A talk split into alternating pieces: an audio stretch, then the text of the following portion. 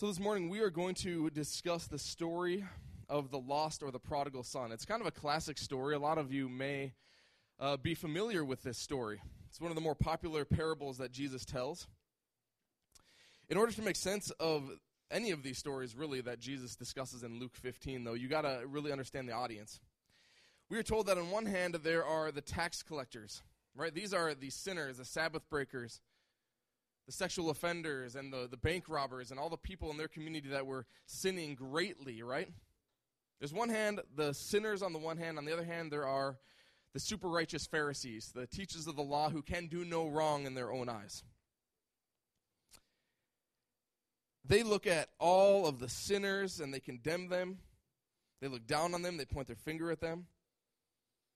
And so that they see Jesus interacting with these sinners they say, I can't believe this man welcomes sinners. I can't believe this man eats with sinners. I can't believe this man, you know, lives within the company of these kind of people. This man calls himself a rabbi. No good rabbi, no good Jew for that matter, spends his time with sinners. Just not what good sinner is not what good Jews do. It's not what good rabbis do. See, the Pharisees were the type of Jews who looked around and said, Hey, you didn't wash your hands before you ate. Do you know how offensive that is against the Mosaic law? The Pharisees were the kinds of people who, who would look at the, the, the sinners and they would say, you, you picked grain on the Sabbath. We need to pick up our stones and we need to stone you to death because that's an offense against the Mosaic law. Or they would pray on the street corner so that everyone could hear, Thank you for not making me like that guy. Thank you that I'm not a horrible sinner like that guy. Pharisees were full of pride and they were full of arrogance, they were full of self righteousness, and they wanted everyone in the world to see how good of people they were. Right? Pharisees didn't see themselves as sinners because they rigorously worked to follow and cross every T and dot every I of the Mosaic law. They looked down and condemned all the people who did not live up to their standard of holiness. So, of course, they didn't hang out with sinners, right? Of course, they didn't hang out with the worldly. Of course, they didn't hang out with the prostitutes and the sex offenders and the bank robbers. They didn't hang out with those people. They were above those people. And to address this dichotomy, right, between the two types of people, the sinners on the one hand and the super self righteous on the other, Jesus begins to tell stories. He says this Suppose of you suppose one of you has a hundred sheep and loses one of them. Doesn't he leave the ninety nine in the open country and go after the lost sheep until he finds it? And when he finds it, he joyfully puts it on his shoulders and goes home. Then he calls his friends and neighbors together and says, Rejoice with me, I have found my lost sheep.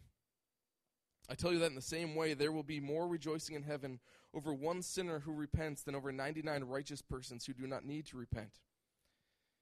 Or suppose a woman has 10 silver coins and loses one.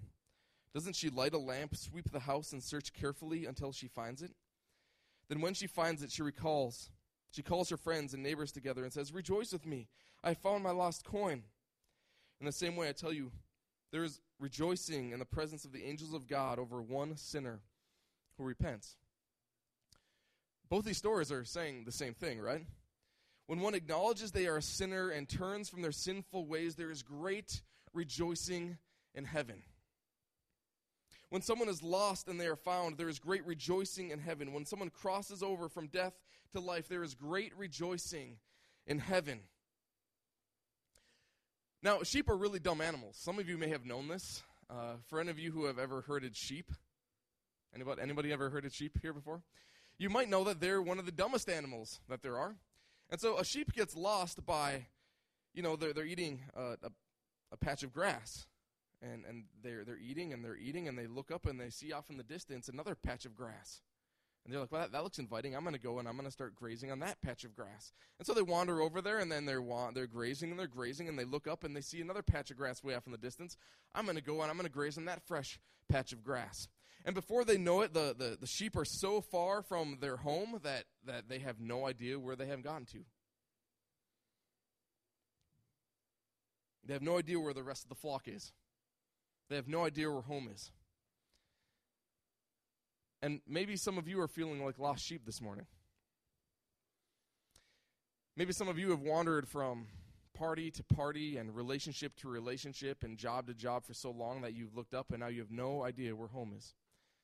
At once upon a time in your life, you felt like you had a close relationship with God, but over the course of your life and all these wanderings from patch to patch, to job to job, to relationship to relationship, you, you have no idea where God is. You have no idea where home is. You're, you're looking for life in this fresh patch of grass, but you have no idea where to find it. Maybe some of you are lost sheep this morning. You wonder how you got to this place of despair and loneliness and hopelessness. It's been a lifelong journey towards that spot. You know, a coin gets lost in a house by being dropped and kicked. And it finds its way as it glides underneath the couch, and now it lives among the dirt and the dust that lives under there. And maybe some of you this morning feel like you've been dropped and kicked. You know, maybe some of you feel like you're dropped because you now have been diagnosed with cancer or someone you love has been diagnosed with cancer. You feel like you've been kicked when you lose your job. You feel like your life is falling apart all around you, right? Your life is just a mess. Maybe some of you feel like you are in despair and loneliness all alone underneath the couch. You've been dropped and you've been kicked. Will you ever see the light of day again underneath this pain, underneath this couch? Well, the good news is that God pursues. Do you understand that? If you're feeling like a lost coin, if you're feeling like a lost sheep, you're far away, you're wondering where the light of life is, God pursues you.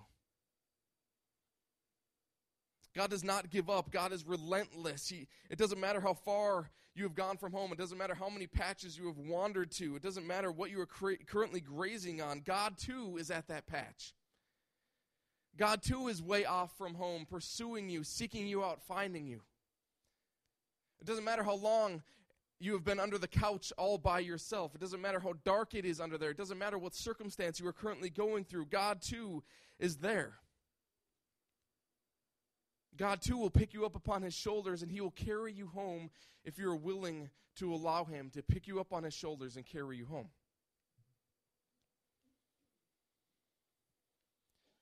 Or maybe you are rebellious this morning. Maybe you look at that whole God thing and you're saying, man, I don't need that. That's for the that's for the weak-minded. That's for the narrow-minded. I don't need that whole God thing. And so you just toss it away. You're going to go your own way in life. You're going to be just fine. Maybe some of you are rebellious this morning. And so Jesus continues on with his stories. If you have your Bibles, please open them up to Luke 15. This is going to be our main text for the morning.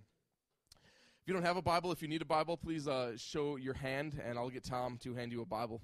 You're welcome if you don't have a Bible to take that home with you, by the way. If you need a Bible at home, I would encourage you to begin reading it. The words will be on the screen if you don't have a text in front of you. Luke 15, starting at verse 11, says this Once there was a man who had two sons.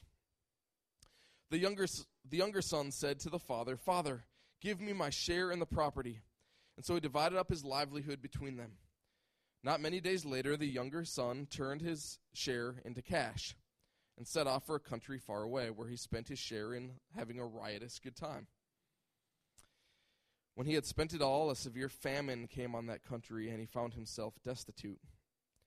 So he went and attached himself to one of the citizens of that country, who sent him into the fields to feed his pigs. He, know, he longed to satisfy his hunger with the pods that the pigs were eating, and nobody gave him anything. He came to his senses. Just think, he said to himself, they're all my father's hired hands with plenty to eat, and here am I starving to death. I shall get up and go to my father and say to him, Father, I have sinned against heaven and before you. I don't deserve to be called your son any longer. Make me like one of your hired hands. And he got up and went to his father. While he was still a long way off, his father saw him, and his heart was stirred with love and pity. He ran to him, hugged him, and kissed him. Father, the son began, I, have sinned against heaven and before you. I, I don't deserve to be called your son any longer. But the father said to the servant, Hurry! Bring the best clothes and put them on him. Put a ring on his hand and shoes on his feet. And bring the calf that we fattened up. Kill it and let's have, let's eat and have a party. This son of mine was dead and he is alive again. He was lost and now he's found. And they began to celebrate. The older son was out in the fields. When he came home and got near to the house, he heard music and dancing. He called one of the servants and asked what was going on. Your brother's come home, he said, and your father has thrown a great party. He's killed the fattened calf because he's got him back safe and well. He flew into rage and wouldn't go in. Then his father came out and pleaded with him. Look here, he said to his father. I have been slaving for you all these years. I've never disobeyed a single commandment of yours, and you've never gave me a young goat so I could have a party with my friends. But when the son of yours comes home, he has finished gobbling up your livelihood with his whores. You kill the fattened calf for him. My son, he replied, you are always with me. Everything I have belongs to you, but we had to celebrate and be happy. This brother of yours was dead and is alive again. He was lost, and now he is found. Father, we do pray that you would open our hearts, you would open our eyes to understand your word this morning. Give me words to speak, Father, that are meaningful and penetrate hearts and minds this morning. May we be changed because of your word. Empower us by your Spirit, God, to be changed this morning. In your name we pray these things. Amen. And so once there was a man who had two sons. Now I remember when my son Ethan came home from the hospital. He is our five year old wearing the twins hat. He was the cuddliest little kid. He was adorable. He was he was precious. And throughout the five years of his short lived life thus far, he has continued to be precious and adorable. He's obedient. He's fun to be around. He's polite. He says thank you and please. He's joyful. When we ask him to do something, he does it. He's easy to be around, right? It's, it's wonderful. He's an easy child to love. For those of you who know Ethan, maybe you can attest to that. He gets a little wild and crazy at times, like any five year old does, but he's easy to love. He's an easy kid to love. And then there's Luke. I love Luke. Oh man, but he's he's not Ethan. Luke is the kind of kid when uh, when he sees a bag of candy, like uh, during Halloween, right, on the counter, he's gonna pull a chair up against the, the counter. He's gonna climb on top of the counter, and he will shove his face full of candy. He's the kind of kid when he sees the the dishwasher open, he will crawl on into the dishwasher and make a little fort in there. He's the kind of kid um, who, when you tell him no, it gives him an extra uh, bounce of ambition, right, to, to go and do what you just told him not to do. But I love Luke. I love Luke, but they're not the same children. Can anybody relate to that? You have two very, very different children, two very, very different boys. They're by no means the same child, right? Everything we adored and loved about Ethan, the way he, he cuddled us and his soft heart, his obedience, Luke is kind of the opposite. I mean, Luke has learned to cuddle a little bit, but he hates it, really. I mean, he, he kind of pushes you away. He would rather be playing with his toys and getting dirty than cuddling up next to you. And the sinful temptation in parenting is to choose favorites. Can anybody relate to that? the, the honest ones among us maybe can relate to that. Um, but by the grace of God, my compulsion with my boys is that it really doesn't matter which one I, I, I, quote unquote like the most, right? Which one cuddles me more, which one is more obedient. They are my children. They are made in my image. I love them. I love my children unconditionally, even though the compulsion as a parent is to choose favorites. I love them unconditionally. And my forgiveness of them is unconditional, and my pursuit of them is unconditional. And all this means to say is that I love the love I have for my boys, it, it doesn't ebb and flow, right? I don't love Luke because he's disobedient. I don't I, I don't dislove oh man, I'm, I'm I'm struggling here. I don't dislike Luke anymore because he crawls up onto the counter and eats a handful of candy. I don't love Ethan more because he's obedient and cuddles. My love for my children does not ebb and flow. It does not it is not conditional upon how obedient they are. I love them because they are my children. I love them because they are made in my image. And so there are two types of people, right, that Jesus is talking to. There's the younger son who is rebellious and crawls up on the kitchen counter and steals all the candy. And there's the older son who is obedient and, and, and, and righteous. He does everything right in life. There's two types of people that Jesus is talking to. There's the sinners on the one hand, and there's the self righteous Pharisees on the other. And so once there was a man who had two sons. And the younger son came to his father and said, Give me my rightful share of your property. which is just another way of basically saying, I wish that you were dead so that I could get what is coming to me once you finally die. Really, that's what the, the younger son is saying here. He's a brat of a child who wants nothing to do with his father, he only wants his father's things. You know, the, the real sad thing about this is that far too many Christians fall into this camp. So many of us want the heaven that is offered to us at the end of life, but we could really care less for Father. We say, Father, God, don't bother me with compassion and mercy. Don't bother me with, with, with uh, forgiveness and extending grace. Don't bother me with obedience, God. I just want the heaven that you can give me. But the paradise, right, that is void of heaven, I'm sorry, the paradise that we call heaven that is void of God in the end, we really shouldn't call it heaven. We should really call it hell. Right? We want an existence. We want a paradise that is void of God. We, we want all of the great rewards that heaven can offer, but we don't want God to be there. That's called hell, not heaven. And so the, fa- the younger son comes to the father and says, Father, I wish you were dead. I don't care about you. I only want what you can give me. And for some crazy reason, the father says, Okay. I will divide my property which was probably mostly land and livestock. I will divide my property, and I will give you the one third that is yours. As the younger son, he deserved one third of the property. Now, the proper response in their culture and day would have been for the father to get out his whooping stick, bring the kid behind the shed in the back, and give him a, you know, a good whooping. And then after that, to, to kick him along the road as he excommunicated from his family. But that's not what this father does. He doesn't lash out in anger and said, How dare you say these things to me? I'm your father. I deserve respect. How dare you say these things? Get out of my household. It's not how the father responds.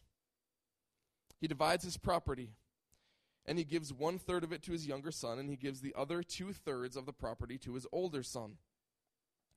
The younger son promptly turns around and sells the property leaving his father and his older brother with the diminished two thirds of the land.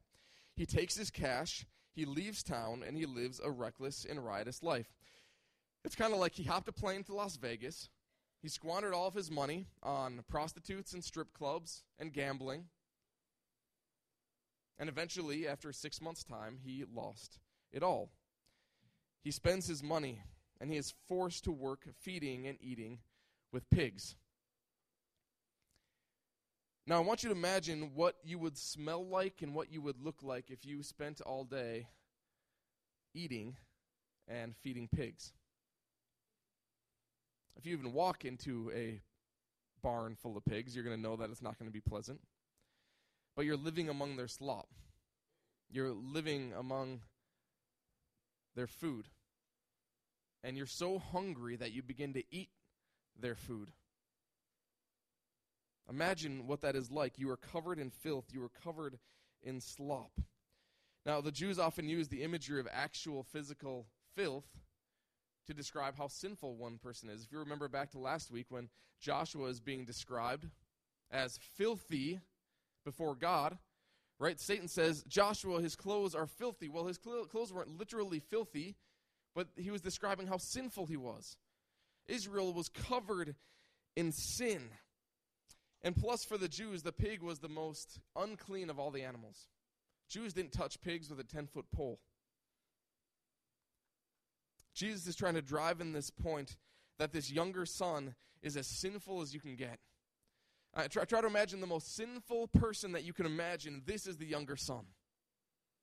All right, whatever picture image comes into your mind regarding the most sinful person possible, this is the younger son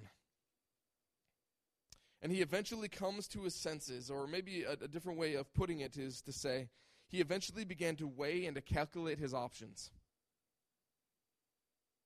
He could either stay here in his filth, he could either stay here eating with pigs and living among the pigs, or he could go home. Just think, he said to himself, they're all my father's hired hands with plenty to eat, and here am I starving to death. I shall get up and go to my father, and I'll say to him, Father, I have sinned against heaven and before you. I don't deserve to be called your son any longer. Make me like one of your hired hands. Make me like one of your hired hands. Let me work for you to pay off my debt. Let me try to work for you so that I can regain your favor. Do you guys hear that? Let me try to work so that I can regain my position as a son. The, the son's motivation in returning home was not to be embraced by grace. He was not expecting that the father would crest the hill and embrace him. That was not his expectation. I'm going to do all I can to work to regain my father's favor. Perhaps if I work hard enough, perhaps if I work long enough hours, perhaps, perhaps if I do enough good things, my father will accept me. I can pay back all the things I've taken from my father. Perhaps if I work hard enough, I will be accepted. Maybe I'll find a place in his house.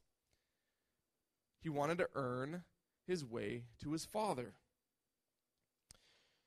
Now, how many of us see the filth in our own lives and the sin in our own lives and think, man, if I could just do more, maybe God would accept me?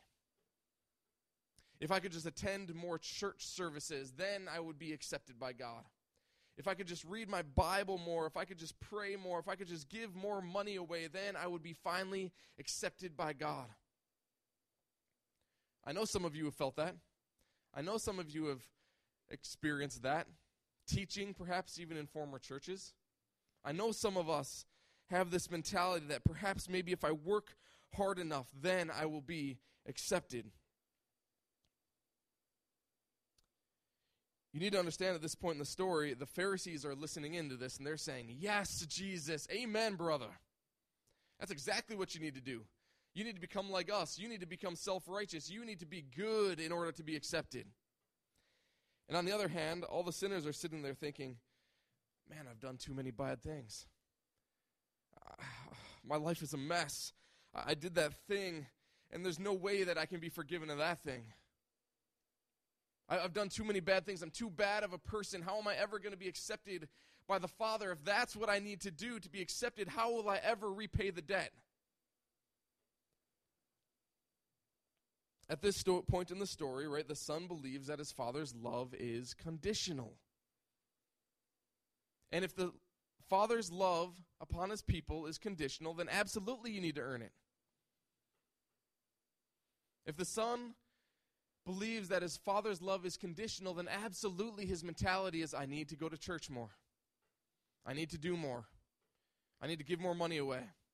I need to work so that I will be accepted.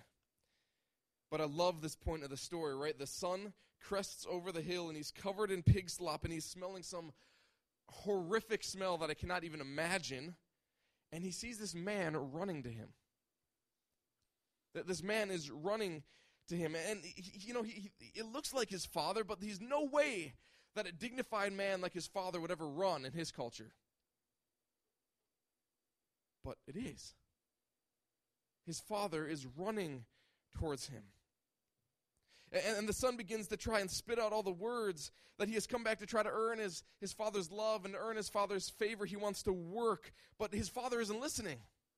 His father doesn't care. His father isn't interested in making sure that all the criteria have been met. His father isn't interested in, in, in making sure that, you know, he's going to start being a good son. His father isn't concerned or interested in, in making sure that his son did his penance, or that his son went to the confessional booth, or that his son is going to be good. He isn't interested in the promise that his son will never do this again. The father is not interested, right? The father embraces his filthy, stinking, sinful son and he proceeds to clothe him in his own garments. Right? The best robe in the house was undoubtedly the father's. He took his own robe and he said, I'm going to clothe you in my own garments.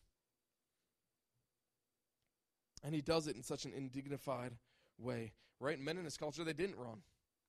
Men in his culture didn't pull up their dress and run. Men in his culture were stout and they were proud and they were stoic and they didn't show emotion. They didn't show that they were humble. But this father does. The father was not concerned with his own appearance. He didn't care what kind of impression his love for his lost and wayward son was going to show upon the community.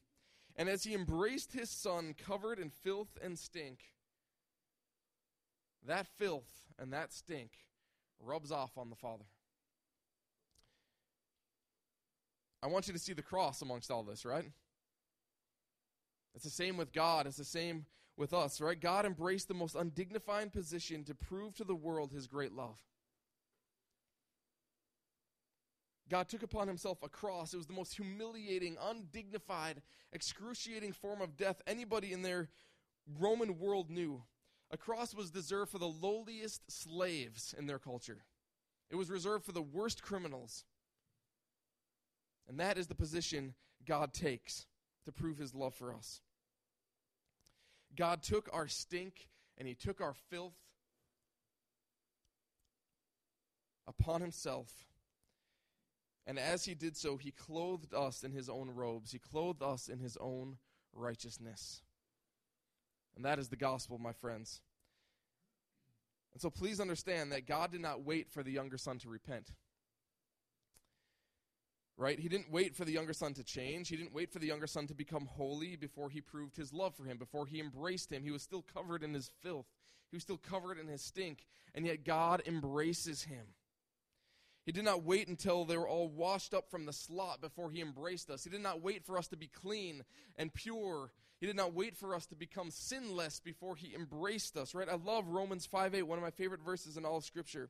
It says, God proves his love for us in this. It was while we were still sinners. It was while we were still covered in filth. It was while we were still covered in the slop of sin that God loved us that Christ died for us. But also Romans 2 4. Don't you know that God's kindness is meant to lead you to repentance? You know, we live in a world where forgiveness is a transactional. It's a transaction. Or forgiveness follows repentance. Show me that you are sorrowful, and maybe I can forgive you. Show me that you have gone to con- the confession booth, and maybe I can forgive you. Show me that you've done your penance, then I can forgive you. Tell me that you will never do this again, and then I will forgive you. Forgiveness is transactional. But notice that God has already forgiven every sin through his undignified love made known in the cross of Jesus Christ. Every sin you have done Restoration Church. Every sin you have done in the past, every sin you are currently committing, every sin you will commute in the future, it's all been forgiven of. It's been forgiven of, right? When God looks at the world, He doesn't see our sin, He doesn't see our filth. He sees His righteous robes covering us. He says the blood of Jesus washed over all of that sin. It's been forgiven of. And it is we who stay stuck in our unforgiveness. It's we who stay stuck to those chains right? And those stakes that we buried in the ground. It is we who look at the slop and the smell and we say, man, I'm not worthy. We make our cages, we chain ourselves to the wall, we imprison ourselves, and we refuse to go into the party. But we have already been embraced. God has already taken our filth and our stink and the smell of it all upon himself. He has already forgiven us. And so think about this. What if repentance and a change of heart, which is what repentance means, right? What if repentance was not a condition for forgiveness, but the response that forgiveness necessitates? What if the power to change, right, which is again what repentance is, what if the change of heart, the power to change, is only given by the grace of God that has already embraced us? What if repentance and forgiveness is not transactional? Or, in other words, you cannot repent until you have experienced God's grace. And so many people think that they will experience God's grace when they repent. Maybe God will look upon me in favor when I stop being such a bad person. Maybe God will embrace me when I stop sinning so much.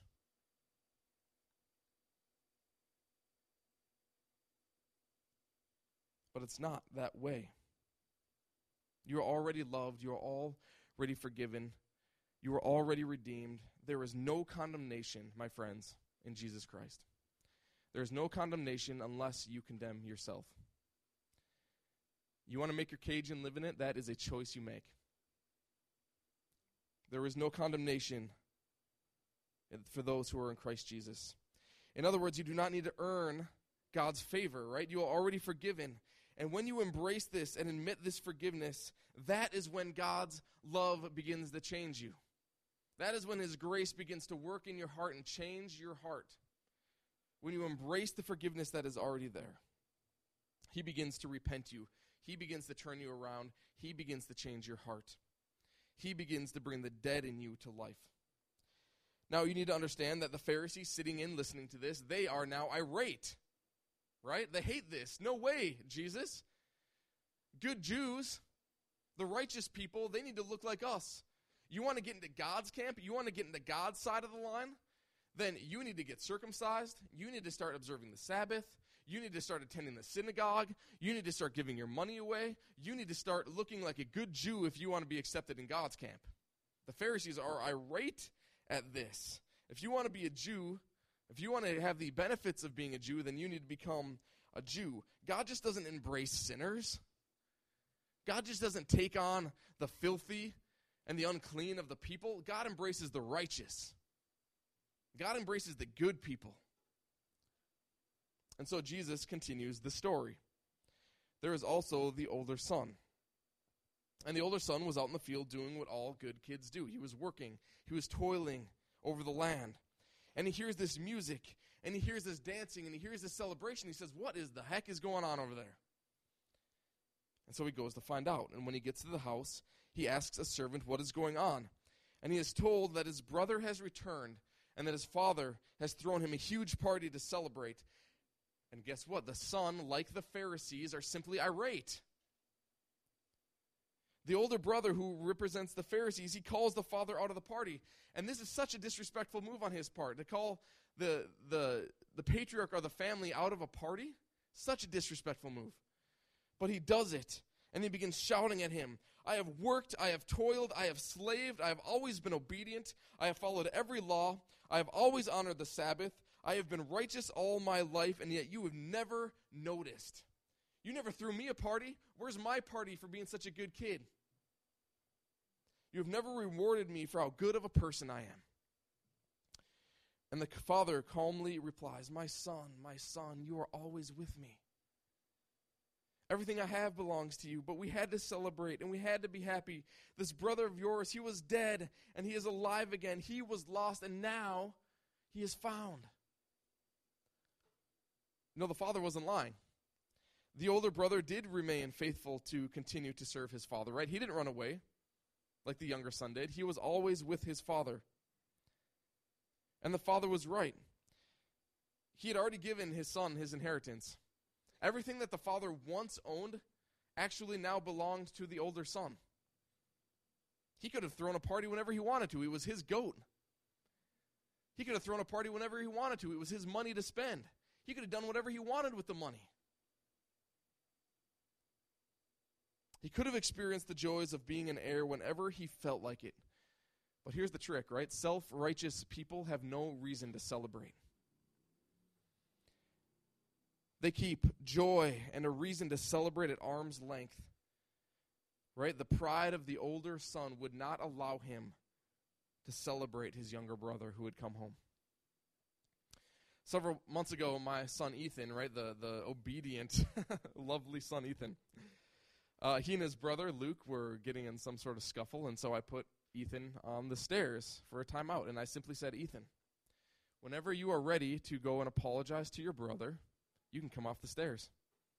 You can go play once again with your toys. You can go have fun. Whenever you are willing to apologize to your brother, you can go have fun again. You can enter into joy. You can go celebrate life.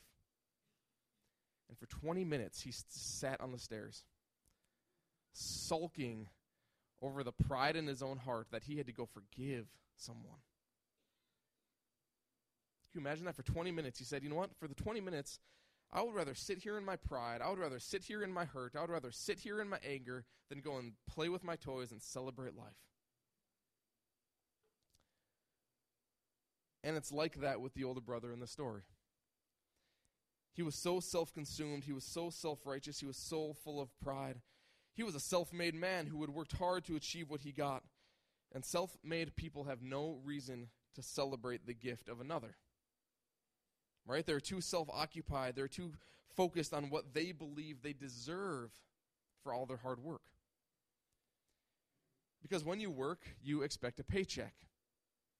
And so when that paycheck comes at the end of two weeks, when you finally get that paycheck, you have really no reason to celebrate because it's, it's the byproduct of the 40 hours you put in or the 80 hours you put in. I mean, you can celebrate going out to dinner, maybe. You can celebrate having food again. You can celebrate having a, a, a paycheck to go buy things. But you earned that money, and so there's no reason to celebrate it. But, you know, come Christmas time, when you get that Christmas bonus, that's a reason to celebrate. It's a gift that's undeserved. You did nothing to earn that, right? It's simply a gift that was given to you, and so there's something to celebrate. It is above and it is beyond what was deserved, and so you're excited about it.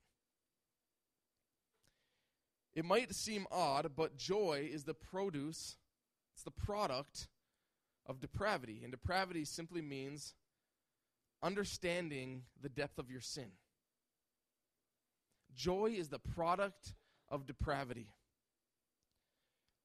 Celebration and joy comes when you realize you have no right to be at the party, right? You have absolutely no right to be celebrated. I am a filthy, stinking sinner, and I have no right to be celebrated, and yet this party is for me? That's something to celebrate, my friends. Joy comes when you realize your plight and the terrible state of your sinful heart, and yet God embraces you anyway. When you know you have been rebellious, but by God's embrace, He releases you from the burden and from the guilt. That is something to celebrate. But if in your self righteousness you don't acknowledge a need for grace, if you don't acknowledge that you have anything to be forgiven of because you've never committed a sin in your life, if you've never acknowledged that, you have no reason to celebrate God's grace. You have no reason to celebrate God's forgiveness because you don't think you need it. And that is the curse of self righteousness. For as Jesus said so often regarding the Pharisees, their self consumption, their pride, that is their reward. And they have received it in full. Matthew 5 3 says, Blessed are the poor in spirit, for theirs is the kingdom of God. He did not say, Blessed are the self righteous who have done nothing wrong in this world. Blessed are the poor in spirit. Blessed are those who realize that they are sinful through and through. That the, that, the, that the depth of the sin goes deep into their hearts. They have no spiritual worth, and so they rely solely on the grace of God to give them a new life. Because this new life cannot be earned, it cannot be bought, it cannot be purchased, it cannot be achieved, but it can be embraced because God has embraced us. I want to ask Emily to come forward. She's going to uh, lead us in a time of reflection. I don't know where you are today. I don't know what son you relate more with this morning. Perhaps you are like the younger son who has gone rebellious and you've ran away from God and you've ran away from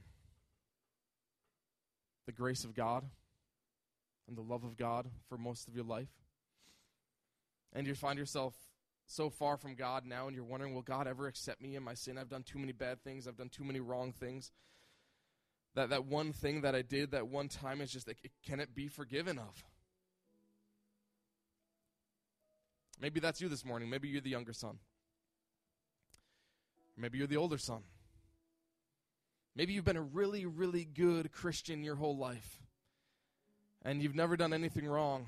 And you look at all the sinners in the world and like, I oh, mean, I don't do anything that they do. I must be really good.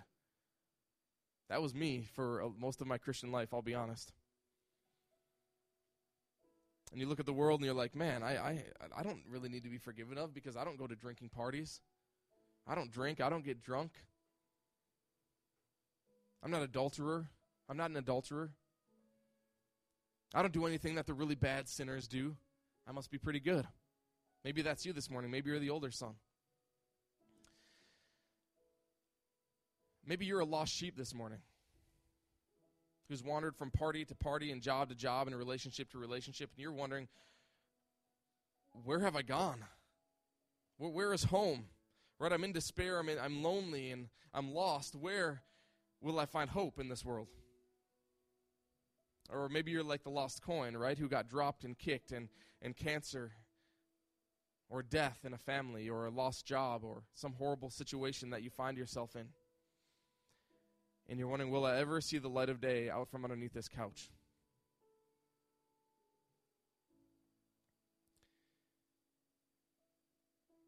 You know, this whole passage speaks to how God's love and his embrace transforms sinners. And whether your sin is obvious, like the younger son, or whether your sin is concealed, like the self righteous Pharisee, both are equal offenses against a holy God. Both are deserving of death. And yet, God's love still embraces both if they are willing to be embraced. And today, my friends, you need God. I need God. We all need God because we all fall into one of these categories. And so let us embrace Him together. Let's embrace God together. He is running after us, He's pursuing us. Let us embrace Him together. Let's pray. Father in heaven,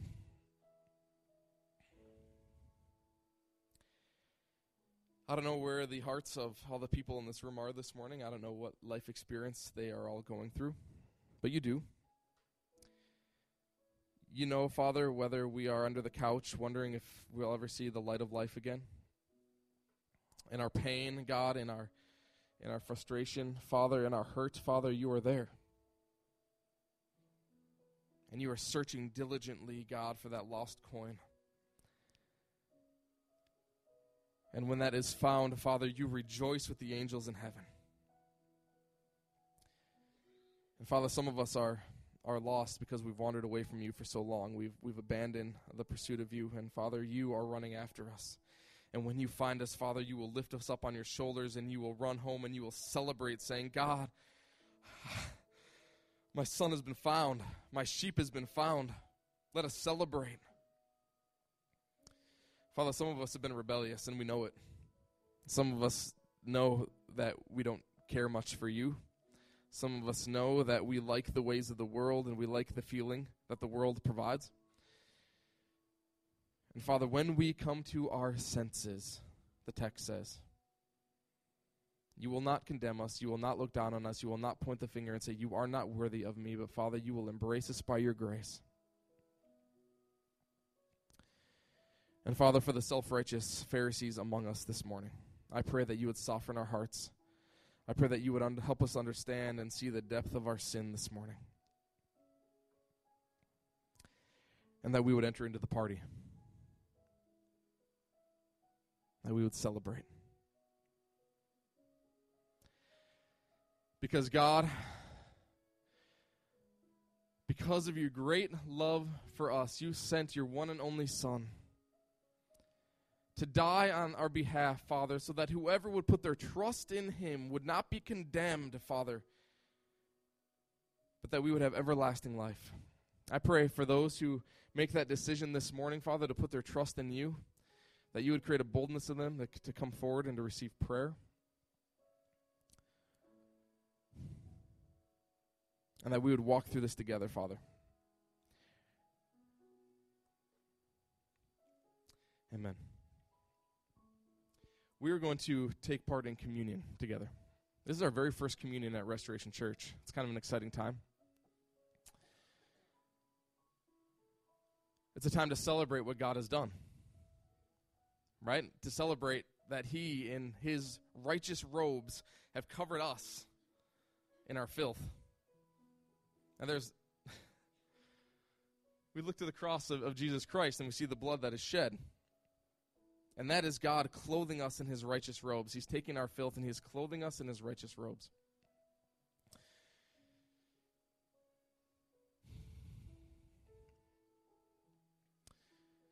And we have a message to proclaim because of that.